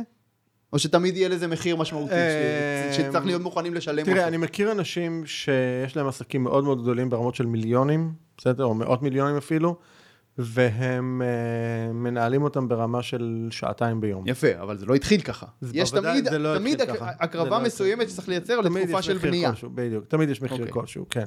אז אני לא אגיד שזה בלתי אפשרי, אבל זה, כן, יש תקופה, וגם, נורא שוב, תלוי בבן אדם, והיכולות שלו, ואיך הוא, אתה יודע, באיך שהוא מנהל אנשים, ובאיזה אנשים הוא בוחר, סתם, אותו בן אדם שעלה לי כרגע בראש, אז הוא באמת מאוד מאוד טוב, בלהביא לכל אחד מהעסקים שלו, את הפונקציה שיודעת לעשות לטפל בכל הפרטים הקטנים, שהוא לא מצריך ממנו, ויש את כל המערכות בקרה מבחינתו. בדיוק, אתה יכול פה יושב על סיסטמים מסודרים, שלא יושב על הזמן והאנרגיות שלו, שזה אלה דברים שצריך לייצר, חבר'ה, אתם רוצים לעבור. הוא בדעתי 80% מהזמן שלו עסוק בפילנתרופיה בכלל, כאילו, וסבבה. זהו, אבל צריך לבנות את זה, כאילו כשאתה רוצה לעבור מעסק של one man show, בן אדם אחד, לעסק גדול, אתה צריך להשקיע תקופה מסוימת, אבל כדאי לבנות את זה כבר חכם, ומראש לבנות את המנגנונים בצורה שלא תשב על הזמן והאנרגיות שלך, כמו שאני עשיתי בעצם בעסק של הגיטרה, שהיום ממש רץ בלעדיי, וזה פינה אותי בעצם לפתוח עוד עסק נוסף, שזה בדיוק לפני שנה, החלטתי שאני עושה מזה עסק של יובל ביאליק ליווי עסקי, אוקיי? ליוויתי אנשים גם לפני זה, ועזרתי לבעלי עסקים שנים, ופה ושם גם שילמו לי איזה כסף וזה, אבל לא ראיתי בתור עסק. רק לפני שנה אמרתי, אוקיי, עכשיו אני עושה מזה עסק, מתחיל לעשות וובינרים, מתחיל לעשות שיווק, מתחיל להוציא תוכן לעולם סביב הנושא הזה, ואני היום במקום שנה אחרי, שהיומן שלי כל הזמן כבר פחות או יותר מלא, אני לא במרדף אחרי שיווק, מחירות, דברים כאלה, בעסק הזה אני עדיין, זה לא one man show, כי יש לי עוזרות אישיות ודברים כאלה, ואנשים שעוזרים לי וכל מיני דברים, אבל זה לא עם מנטורים ויועצים, הליווי הוא 100% אחד על אחד, וגם במקום הזה מרגיש לי מאוד נכון לעשות את זה ככה, ככה אני לומד את זה הרבה יותר לעומק, חווה את זה הרבה יותר לעומק, נחשף לזה בצורה באמת הרבה יותר אינטנסיבית, וכאילו המחשבה שלי עכשיו מפה, אוקיי, היומן מלא, אני כבר בעצם לא יכול יותר מדי לעשות שיווק, כאילו אין בזה טעם, אין לי כבר יותר מדי מה למכור, ועכשיו אני חושב מה לעשות עם זה קדימה, האם לקחת את זה ולעשות מזה עסק ענק, כמו שעשיתי בגיטרה, ששכפלתי את עצמי ממורה לגיטרה לבעלים של בית ספר הכי גדול בארץ לימוד גיטרה, ואני יודע שיש לי את היכולות, ויש לי את הדרייב, ואם אני מחליט לעשות משהו, אז אני יכול להפוך גם את העסק הזה לעסק מאוד מאוד גדול ומצליח, אבל בעצם איזשהו מקום לא כל כך בא לי, כי באמת יצרתי לעצמי את החיים האישיים המאוד מאוד נוחים ונעימים שיש לי, ואני היום, המנטורינג מאפשר לי באמת בכלום זמן להתפרנס. נזכיר לי, יש את הסיפור, אולי אתה מכיר את הסיפור נורא, בדיוק על זה, שזה סיפור שאחד מסתובב ורואה בנמל איזשהו דייג, זורק חכה למים ומוציא ככה דג, פעם באיזה חצי שעה מוציא דג, ואומר לו, אתה יודע, אם תיכנס, כאילו תיקח סירה תיכנס לעומק יותר, אז אתה תוכל להביא הרבה יותר דגים, יש שם הרבה יותר דגים והרבה יותר גדולים. הוא אומר לו, ומה זה ייתן? הוא אומר לו, ואז, אם אתה יודע, תוכל למכור אותם, ולך יותר כסף. הוא אומר לו, אוקיי, ומה זה ייתן? הוא אומר לו, ואז תוכל לקנות ספינה דייג יותר גדולה, שכבר זורקת רשתות לים, ותוכל להסיק אנשים שיביאו, יעלו הרבה יותר דגים, ואז בכלל יהיה לך הרבה יותר כסף. הוא אומר לו, אוקיי, ומה זה ייתן לי? זאת אומרת, אז תוכל לקנות עוד סירה כזאת, ובכלל להקים חברה שיש לה הרבה מאוד סירות דייג, עם הרבה מאוד צוותים, הרבה מאוד רשתות, הרבה מאוד דגים, תעשה הרבה יותר כסף. אומר לו, ומה זה ייתן? אומר לו, ואז יהיה לך חופש. אומר לו, ומה זה ייתן? ואז תוכל לבוא לים ולדוק להנאתך. אז כאילו, נעשה את כל הסיבוב. אז כאילו, זה בדיוק המקום הזה. כאילו, עכשיו, אני לא אומר שזה נכון וזה לא נכון. אני באמת. פשוט אם אתה נמצא במקום מסוים וטוב לך, אני חושב שזה המוסר הסקל פה. אתה נמצא במקום מסוים וטוב לך, אז הכל בסדר. נכון, כאילו, בדיוק. עכשיו, זה בעיה, כי יכול להיות שאנחנו צריכים שינוי. אחד, אנחנו צריכים שינוי. לא, אבל גם, כאילו, יכול להיות שזה גם, אתה יודע, אנשים יכולים להסתכל להגיד, רגע, אבל כאילו, כל החברים שלי מסביב גדלים פי 4. לא, זה אותי לא מעניין באופן אישי, אבל כן. כן, אבל זה מעניין אנשים. נכון, לא, ברור. זה משפיע. זה משפיע במיוחד שהם רואים את זה כל הזמן, צועקים עליהם מהטיקטוק, מהאינסטגרם. כמה עוקבים יש לך, כמה זה, יותר, יותר, יותר, יותר, יותר, יותר גדול, יותר חזק, יותר פה, יותר... כאילו, אתה יודע, הסביבה היא מאוד כזה, ואתה יכול להגיע למצב, רגע, אבל אני לא בסדר, כי אני לא רוצה לגדול כרגע בטירוף, אני לא רוצה להעסיק עובדים. כאילו, בוא, עובדים זה כאב ראש. כאילו, זה כאב ראש. בוא נשים את זה על השולחן. כאב ראש, כאילו, עכשיו, כאילו, אי אפשר בלעדיהם גם, כאילו, ברכה על ראשם, כאילו, אי אפשר בלעדיהם. אבל זה כאילו, לנהל את עצמי לבד, הרבה יותר פשוט לי מעכשיו לנהל עוד איקס עובדים. נכון. אז מה נכון לך? כאילו, אין פה one size, זה הנקודה, אין פה one size ואין פה שיטה ונוסחה. יש מה מתאים לי, נכון לרגע זה, ויכול להיות שאתה יודע, אנחנו ניפגש בפרק ה-300 שלך, אינשאללה, אם זה מה שאתה רוצה, לא יודע, ותעשיתי עוד שיחה, ואני אגיד, תקשיב יובל, אני עכשיו בונה, יש לי פה צי של 20 עובדים, ופיצחתי בקלפי אינטימיות, כובשות העולם, אולי, לא יודע, who knows, כאילו, מכיר את עצמי, זה יקרה בפרק 50 כבר, לא 300, כאילו, מי יודע, אני לא יודע, ואולי, באמת אני לא יודע, אני היום במקום של באמת רגע להסתכל על החיים כאיזשהו סוג של באמת מגרש הפתעות ומשחקים כזה. פעם לא הייתי ככה בכלל, כאילו, אתה יודע, אז הייתי אומר, אוקיי, נגיד, סתם, אני אסתכל רגע על הפרויקט קלפים הזה כדוגמה. אם זה ככה, אז בוא רגע נחשוב, אז צריכה להיות לי עכשיו אסטרטגיה ברורה לאיך הדבר הזה עכשיו מגיע למחירות של 10,000 קלפים בשנה, ואולי נעשה גם תרגום לאנגלית או לעוד שפות. עזוב, כאילו... אתה יודע, זה מעיף אותי רק לחשוב לשם. ישבתי בשבת האחרונה, ישבתי ככה, עשיתי מעצמי רגע, זה תוכנית עבודה, מה צריך לקרות כדי, עד שהם בחוץ. וכתבתי, כתבתי, כתבתי, כתבתי, כתבתי, שלחתי את זה לוורד, היא התפלצה.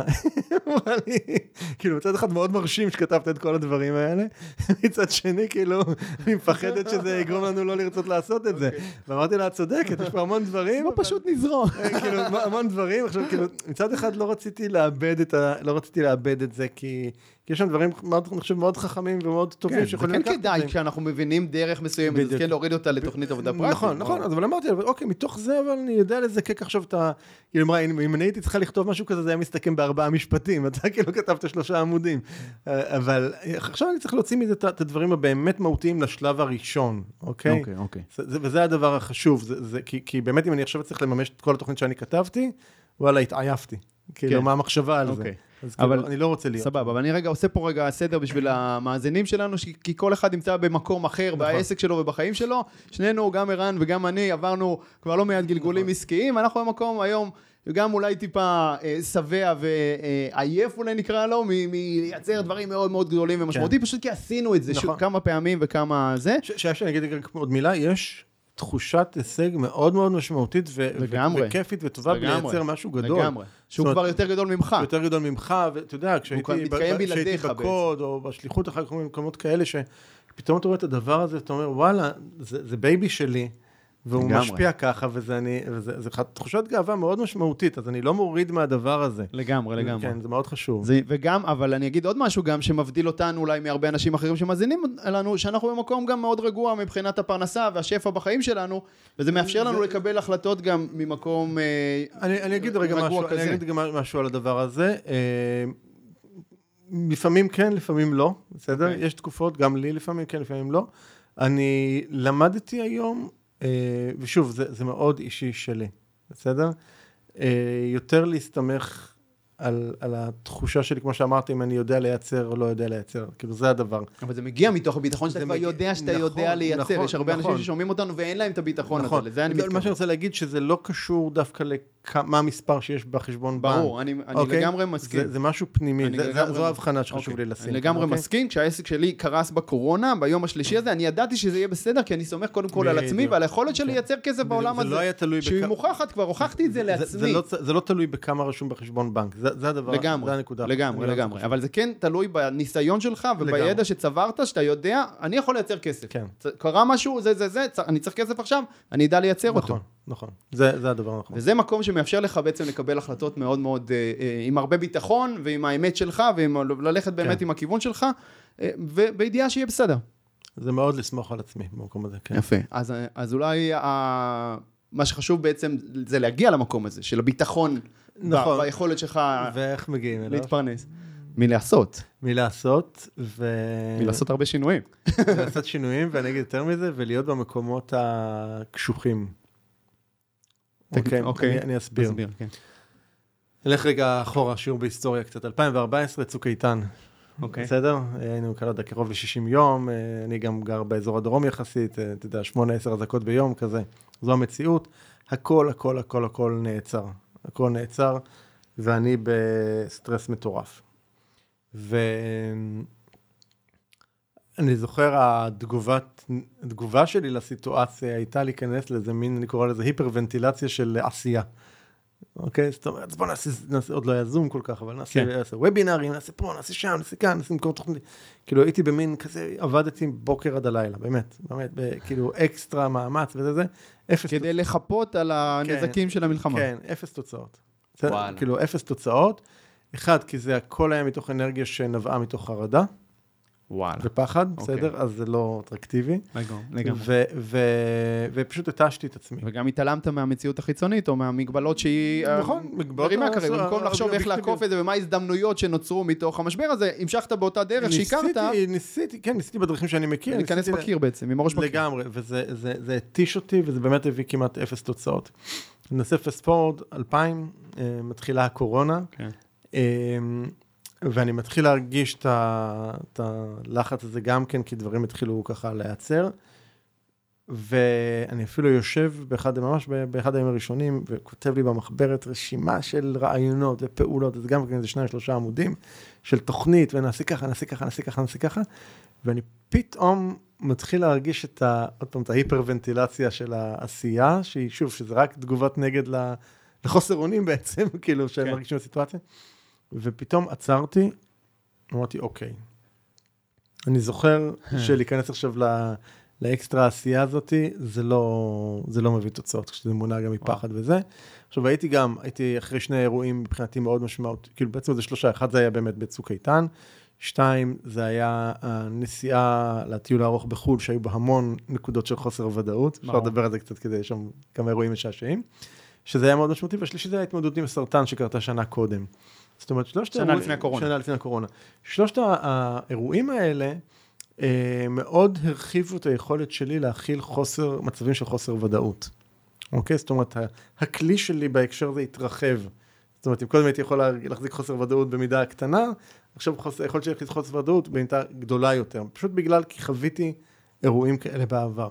ואמרתי, אוקיי, אני עוצר, אני לא עושה שום פעילות יזומה, אני מגיב. זאת אומרת, אם מישהו עכשיו בא ואומר לי, ערן, יאללה, בוא נעשה איזשהו זום, דבר על המצב, סבבה, אמרתי תמיד כן. אוקיי? עכשיו, לא יצרתי שום זום, כאילו, באמת למעט משהו אחד ספציפי, אפשר לדבר עליו, אבל לא יצרתי שום פעילות יזומה שלי החוצה. המשכתי לטפל בלקוחות הקיימים, נתנו להם כל השינויים שתדרשים, כי... ומה עשית במקביל? התבוננת? חיפשת? חשבת? האמת שזו הייתה התקופה שאפשרה לי, בגלל שעצרו הכל בחוץ, זו תקופה שאפשרה לי להיכנס פנימה, אוקיי? זה היה באמת בתקופה שגם הייתי אחרי הסרטן, בתוך חקירה מאוד מאוד, אז זה פינה לי המון זמן לעבור את התהליכים שלי עם עצמי. גם אני עשיתי את זה. כאילו גם נגיד כל העניין של להסתכל על הזוגיות שלי, וכל זה קרה, התחיל בתקופה הזאת, זה פינה לי זמן, אז זה היה מאוד חשוב עבורי, ודברים, אתה יודע, איכשהו, לא יודע, באמת לא יודע, אבל 2020 הסתיימה, כמו שנה קודמת, אפילו טיפה. אנחנו משחררים, אז הדברים, הם מסתדרים, נותנים להסתדר, נכון? הדאגות שלנו, הם אלה... לשחרר, הייתי אומר להתמסר. להתמסר לזה, אוקיי? זה להתמסר לזה במקום של... בוא רגע נהיה את העלה הזה על המים, שהמים לוקחים אותו ולראות מה קורה עם זה. עכשיו שוב, יש אנשים שיכולים לשמוע על זה ולהגיד שהם לא מסוגלים לעשות את זה, ואני יכול להבין את זה. זה דורש רגע רמת ביטחון בעצמי מאוד מאוד גבוהה. ושוב, זה קרה אבל מתוך זה שהתמודדתי עם כל מיני אירועים של חוסר ודאות. ועברת אותם ויצאת מהם, כן. ובדיוק, ואז יש לי במערכת שלי זה מתויג, כי אוקיי, חוסר ודאות, לא נעים, לא כיף, לא סימפטי. יודע שאני יכול... לכן משברים וכישלונות זה דבר... שהוא טוב לנו, חשוב לנו, צריך לחבק את הכישלונות האלה, צריך לחבק את המשברים האלה, ולצמוח מהם. אתה יודע שאחד הדברים שבעושים שינוי אנחנו עושים עם אנשים, זה אנחנו בכוונה יוצרים להם משימות, שחלקן בהגדרה אנחנו יודעים שאנשים ייכשלו בהן. וואו. רגע, והוא לא יודע, והמתמודד לא יודע. הם לא יודעים. תוכנית האחרונה, אפשר לפתוח כל הקלפים. אני גם אומר להם את זה, אני אומר להם את זה. הייתי גם... אנחנו בכוונה יוצרים סיטואציות שאנשים יחוו כישלון. וואו. כי אנחנו גדלים בחברה כל כך סטרילית, שמחנכת אותנו לכל החיים. יש אנשים שכישלון יכול לשבור אותם. נכון. שהם לא חזקים מספיק. עדיין. תשמע, זה לא כישלונות ברמה שהחיים שלהם מתפרקים, זה לא כזה. אבל זה רגע לחוות כישלון. אתה יודע, אז מישהו, אחד המשתתפים אמר לי לפני כמה מפגשים, אמר לי, זהו, אני לא מגיע לעוד מפגש של walk of shame, כזה, כאילו. ולבנות משהו חדש פעם ראשונה, רוב הסיכויים שבפעם הראשונה, בכל מקרה הוא לא יעבוד. לגמרי, ואני רוצה שהם יחוו רגע את המפח נפש, שבא עם כישלון, ולהגיד, אוקיי, בסדר, נכשלתי, וזה לא קרה כלום, העולם, שמש עדיין זורחת, כאילו, אפשר להתקדם מכאן, אפשר להמשיך, ואני רוצה שהם יחוו רגע את החוויה הזאת, כי תקשיב, מבית ספר מחנכים אותנו שכישלון זה היום ונורא.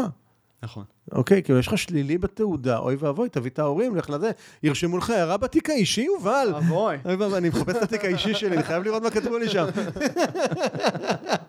אפשר לגלות כאן, דיברתי על זה לא מזמן, אני לא זוכר איפה.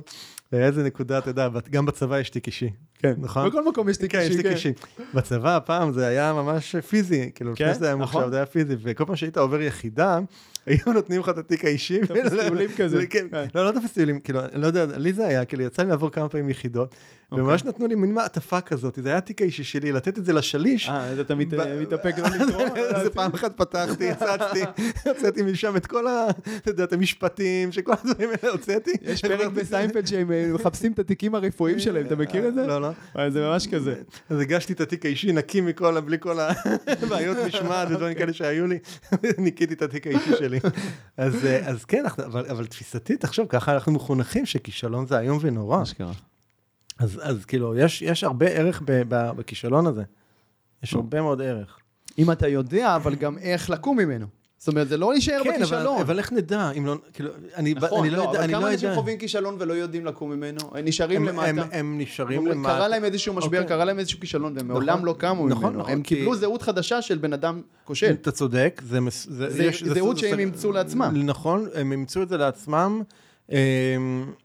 אני חושב, אחד, שמשהו שהזרעים היו שם, מן הסתם, ושתיים, אני חושב שהם לא נעזרו באחרים כדי לצאת משם. אוקיי. המפתח זה לקבל עזרה.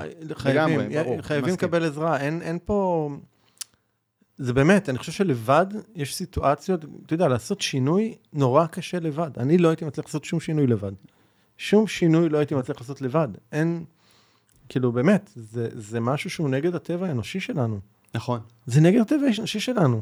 צריך מישהו שיושיט לנו יד. חייב מישהו שיושיט יד, או ייתן לנו בעיטה בתחת. יעביר אותנו את הגשר, יש גשר מסוים. לגמרי, זה נורא קשה, זה בלתי אפשר. מהמקום שאני נמצא ביום, למקום החדש, יש גשר, ומישהו צריך להוליך אותי. לגמרי, במיוחד שינויים מהותיים.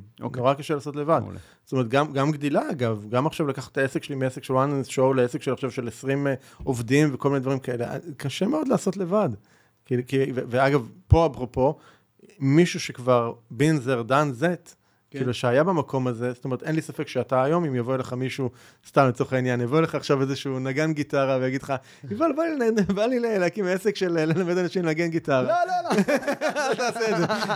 אבל כאילו, אין לך נורא בקלות להגיד, תקשיב, הנה מפת הדרכים שלך, תיזהר פה מהבורות, אלה קיצורי הדרך, אלה הבורות, עכשיו תצעד. זה בדיוק מה שאני עושה, זה לא קשור ללימוד גיטרה, זה יכול להיות ללימוד אנגלית, זה יכול להיות גם לא קשור ללימוד בכלל, בדיוק, בכל תחום. זה בדיוק מה שאני עושה עם עסקים היום שאני מלווה אותה. בדיוק, למה אתה יודע לעשות את זה? כי וואלה, היית שם, בין זה עדן זה, אכלת את כל השיט, אכלת את כל החרה, נכשלת במקומות הטריקים. אני נכשלתי בשבילם, אני יכול עכשיו לזקק להם את מה שאני כבר, אני יודע שהוא עובד, עשיתי, עובד. חד משמעי, וזה באמת, אתה יודע, אנחנו מדברים חפשים קיצורי דרך, נוסחאות להתלחה, בלה, בלה, בלה, בלה, באמת שאין כל כך. אני חושב שאם יש דבר אחד שמתקרב לזה, זה להיעזר במישהו שעשה בהצלחה את מה שאתה רוצה לעשות. מדהים. זה אולי הקיצור דרך היחידי שאני באמת מכיר. וגם הוא מוגבל ברמת כמה הוא באמת יכול לקצר את הדרך, כי יש דברים, אין לפעמים מנוס מזה שאני צריך לעבור את הדרך שלי, אני צריך לעבור את הכאב, אני צריך לעבור את הכישלון. אין מנוס מזה. אין מנוס מזה, אתה יודע, ראיינתי פעם לפני שנים את רוברט שמין, אתה מכיר? בטח. ושאלתי אותו, תגיד רוברט, למה לדעתך הרבה אנשים לא משיגים את התוצאות שהם היו רוצים? הוא אמר לי, כי הם לא נכשלים מספיק. זו הייתה התשובה שלו, וזה כל כך נכון, הם לא נכשלים מספיק. אבל הם לא נכשלים מספיק, זה בגלל שהם לא עושים מספיק.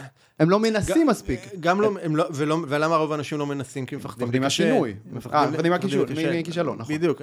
נכון. מה שמניע אותנו זה יותר, פחד מכישלון מניע אותנו יותר מאשר הרצון להצליח. בדיוק. הוא משתק אותנו. כן, לגמרי, אז אני, זאת אומרת, אתה יודע, זה כמו שאני... זה כמו, אתה יודע שאני קורא לזה כאילו, כמה אתה מוכן לקפוץ לגובה, אז אני אקפוץ עד לרמה שאני מרגיש בה בטוח, אני לא אהיה מוכן לקפוץ מעבר לזה, כי שם יש סיכוי שאני קשל. בסדר? אז אני אקח את העסק שלי, אז אני ארוויח עד 20,000 שקל בחודש, כי לא יודע, אולי עכשיו כדי להגיע ל-100,000 שקל, אני צריך עכשיו להשקיע בפרסום הרבה, אוקיי? אז אני צריך לתקציב פרסום גדול, לא לקחת ייעוץ וזה וזה, ואני מפחד שזה לא יצליח, אז אני לא עושה את הפעולות האלה, שכן, יש בהם סכנה. יש בהם סכנה. אני לא עושה את הפעולות האלה, אבל נשאר ב-20 שלי. סבבה. כן, מעולה. תובנה מאוד מאוד חזקה וחשובה. עכשיו אנחנו כבר לקראת סיום, אני רוצה רק לפתוח איתך עוד נושא קטן אחרון, של באמת, שניכנס רגע ונדבר על השילוב של עסק מצליח עם החיים אישיים, ודרך המקום הזה, תשמע, אנחנו יושבים פה היום, באולפן המקסים של שני הבנים המקסימים, שלך תומר וניר, ושנותנים לי שירות ומפיקים את הפודקאסט הזה, אז אני רוצה להבין ממך, א', איך מגדלים ילדים יזמים, כי היום הגדולה שלי בת 10, אתה יודע, אני עשור ככה אחריך, אני בן 42 עוד מעט, 8 שנים אחריך, אני חושב ככה גם על החינוך של הילדים שלי מהמקום הזה, ואתה, היה לך גם הזדמנות של שנה כמעט, נכון? שטיילת עם כל המשפחה, כשתומר וניר היו בני כמה אז? 16, 17, נראה 15, כן. זהו, שזה גילאים גם מאוד מעצבים ומאוד מאוד משמעותיים. עד כמה אתה חושב שזה היה חוויה מעצבת, או שכל מה שעבר עליך עם העסקים הגדולים והקטנים וזה, כמה זה ייצב אותם כיזמים? זה היה מעניין, כי תומר התראיין לא מזמן בפודקאסט של די קרן, וכאילו, הקשבתי לפרק, ואז הוא אמר שם משהו, אז קודם כל, כאילו, אני אגיד רגע שזה לא שהייתה לי איזושהי אג'נדה של לגדל... זה פשוט מי שאתה, ברור. בדיוק, הם ראו את מי שאני, ואני חושב שזה משהו דבר שמאוד משמעותי. כשתומר השתחרר מהצבא, הייתה לנו שיחה, אז לאן, מה הוא הולך לעשות? אז הוא אמר לי, תקשיב, אני לא הולך להיות שכיר של מישהו. זה נורא הצחיק אותי, בסדר. הוא גדל בבית שזה... זה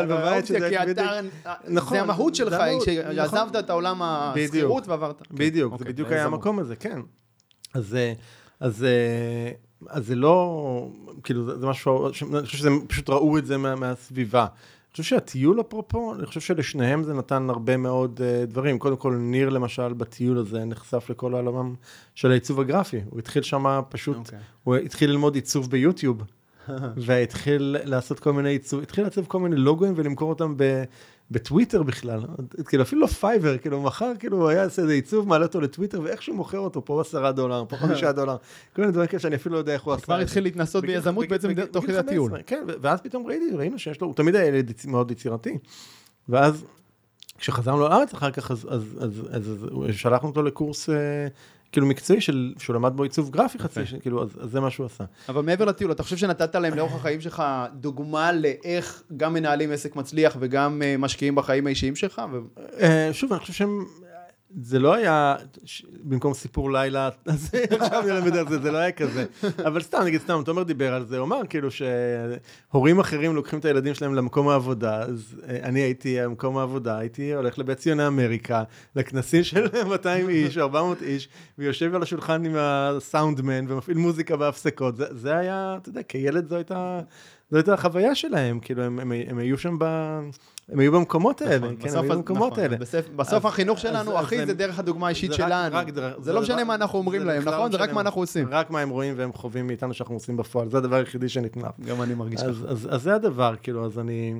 עכשיו, אני חושב שאפשר לעשות פה כל מיני דברים. אני אתן לך דוגמה, סתם אני זוכר שתומר היה... וואי, כמה הוא היה אז, בוא נחזור שוב, זה היה 2008-2009 כזה. אז תומר היה 10? סביב גיל 10, פחות או יותר, משהו כזה, 9-10, ואולי קצת אחרי, אולי 10-11 נגיד, והייתה לו, הוא נגן גיטרה וזה, והם הקימו כמה חברים להקה, אוקיי? והם עשו בדיקה, היה חסר להם איזה מצילה לטוף, והיה חסר להם איזשהו משהו לגיטרה, אני כבר לא זוכר, כאילו, קיצור, הם צריכים לארגן איזה 400-500 שקל, כדי לקנות את הציוד שחסר להם ללהקה. וואלה, תפסו דלי וכמה דליים וסמרטוטים, והתחילו לעבור בשכונה במושב, וביומיים סגרו את הפינה. כאילו, אתה מבין? זאת אומרת, הרוח היזמית פועמת בהם מגיל אפס, כי זה מה שהם חוו בבית. גאוגדת, כאילו, כזה. מעולה. זה אני חושב שמה שבסוף הילדים, כאילו... כן, והם גם חוו איתה, אני חושב, אבל בהקשר של הנושא של הפודקאסט שלנו, הם חוו את היזמות בתור משהו שהוא טוב, שהוא נעים, שהוא כיף, שהוא מוצלח. ולא בתור משהו שהוא... כן, אני חוויתי את אבא שלי, אבא שלי גם יזם ועצמאי, אבא שלי סוכן ביטוח הרבה שנים, והייתה לו סוכנות גדולה לשנים מסוימות, ואני חוויתי את היזמות דרכו בצורה לא טובה, לא מוצלחת, ואני תרחקתי מזה הרבה מאוד שנים, והגעתי לחתיכת סיבוב כדי לחזור לזה בעצמי. אז הילדים שלך כנראה חוו את היזמות כדבר טוב, ולא דבר שמעלים את אבא שלהם, ומחזיר אותו הביתה עייף, מאוחר וצועק. היו גם תקופות כאלה, אתה יודע, אני לא תמיד הייתי בבית, במיוחד הזה, אבל אני חושב שהם בסוף כאילו, אני חושב שאת רוח הדברים הם קולטים בסוף, ושוב, אני אגיד רק עוד משהו בסוף, לכל אדם, בטח לילדים, כל אחד יש את הנתיב שלו, בסדר? ואני חושב שזה פה, כן צריך רגע להיזהר גם מהדבר ההפוך של רגע לחשוב שהדרך שלנו זו הדרך הנכונה, והילדים צריכים ללכת בדרכנו. לגמרי. אני גם מזה... לאפשר להם את הדרך שלהם. אני חושב שצריכים לעבור את הדרך שלהם, כאילו, אני מאוד, אתה יודע, זה מאוד מבחינתי מרגש לראות, אתה יודע, אנחנו יושבים פה באולפן שלהם, זה הכל יצירה שלהם פה, בסדר, אני גם עזרתי וזה, אבל זה יצירה שלהם. כן, אבל, ואיך זה מתפתח, ואני רואה את ההתפתחות וההתקדמות שלהם, אבל, ואני גם יודע, אבל לא, not to be attached to it, זאת אומרת, לא להיות... כן, זה שלהם, לא שלהם, וגם יכול להיות שאתה יודע, עוד 4-5 שנים זה כבר יהיה משהו אחר לגמרי. זאת אומרת, אגב, אני מאוד אתפלא אם זה לא יהיה משהו אחר לגמרי. ברור, כי גם הם צריכים לעבור את ההתפתחות שלהם, הם עדיין צעירים. ונכון לכרגע, זה מה שאתם מתאים להם. מעולה. טיפ אחרון למאזינים שלנו? טוב, אני אגיד דבר שהוא קלישאתי, אבל... הקלישאות הן תמיד נכונות, הן לא לעזור. אין זמן אחר. בסדר? אין זמן אחר. זה משהו שאחרי הסרטן, כאילו אפילו קעקעתי לי את זה פה על היד. וואו, אוקיי. להזכיר לי שאין זמן אחר. שעון חול. שעון חול, כשאתה יודע, העבר כאילו כבר נמחק, לא יודע מה יש בעתיד, יש הווה, יש רק עכשיו. יפה, רק את הרגע הזה. יש את הרגע הזה, ואני אומר את זה כי גם אני הייתי ככה הרבה מאוד זמן, כאילו הייתה לי איזושהי פנטזיה בראש, שיום אחד, אם רק הדבר, רק הפינה הזאת תסתדר לי בחיים, אז החיים שלי באמת יהיו מושלמים, בסדר? אם רק אני אגיע לתוצאה הזאת, נכון, לכולנו יש את האידיאל הזה. רק אגיע להישג הזה. רק אגיע לסדר, כאן באים אליי לקוחות, רק אני אעשה אותם 1,000 שקל בחודש, אני מאושר. אז לא, אוקיי, והסמדי הזה הוא לא מגיע, יש עכשיו, וכדאי לחיות עכשיו, ואז לשאול את עצמנו באמת, מה נכון לי עכשיו? נכון לי עכשיו לעוף עם העסק שלי, להגדיל אותו, אתה יודע, להתפתח, להגיע להישגים, לכבוש. מה עושה אותי מאושר? בדיוק, זה עושה לי טוב, אחלה, עוף על זה. עושה לך טוב עכשיו רגע להשקיע את הזמן רגע בעצמך, בבית, בזוגיות, בילדים, באיש, whatever, מה שזה לא יהיה, תחביבים שלך. לך על זה ותחשוב איך העסק משרת אותך. אל תגיד, אני אגדיל לחשוב את העסק, ואז בעוד 4-5 שנים, אז אני אוכל לעשות את הטיול הגדול בעולם. לא, בוא תביא את הטיול עכשיו, או לפחות היבטים שלו, תחשוב, כאילו, לא יודע, יש כל מיני אפשרויות סביב הדבר הזה, בוא תראה איך תעשה את זה עכשיו, ולא מתישהו, כי וואלה, תקשיב, אני הייתי אדם בריא, אוכל בריא, רץ, מתאמן, בכושר, סרטן. Out of the blue, מאיפה זה בא? אתה לא, אי אפשר לדעת, אין ודאות בכלום, יש עכשיו, אז תעשו משהו שטוב לכם עכשיו. מדהים, מדהים. תודה רבה, ערן שטרן, זה היה תענוג גדול. כיף הזמנת. יאללה, ביי. תודה.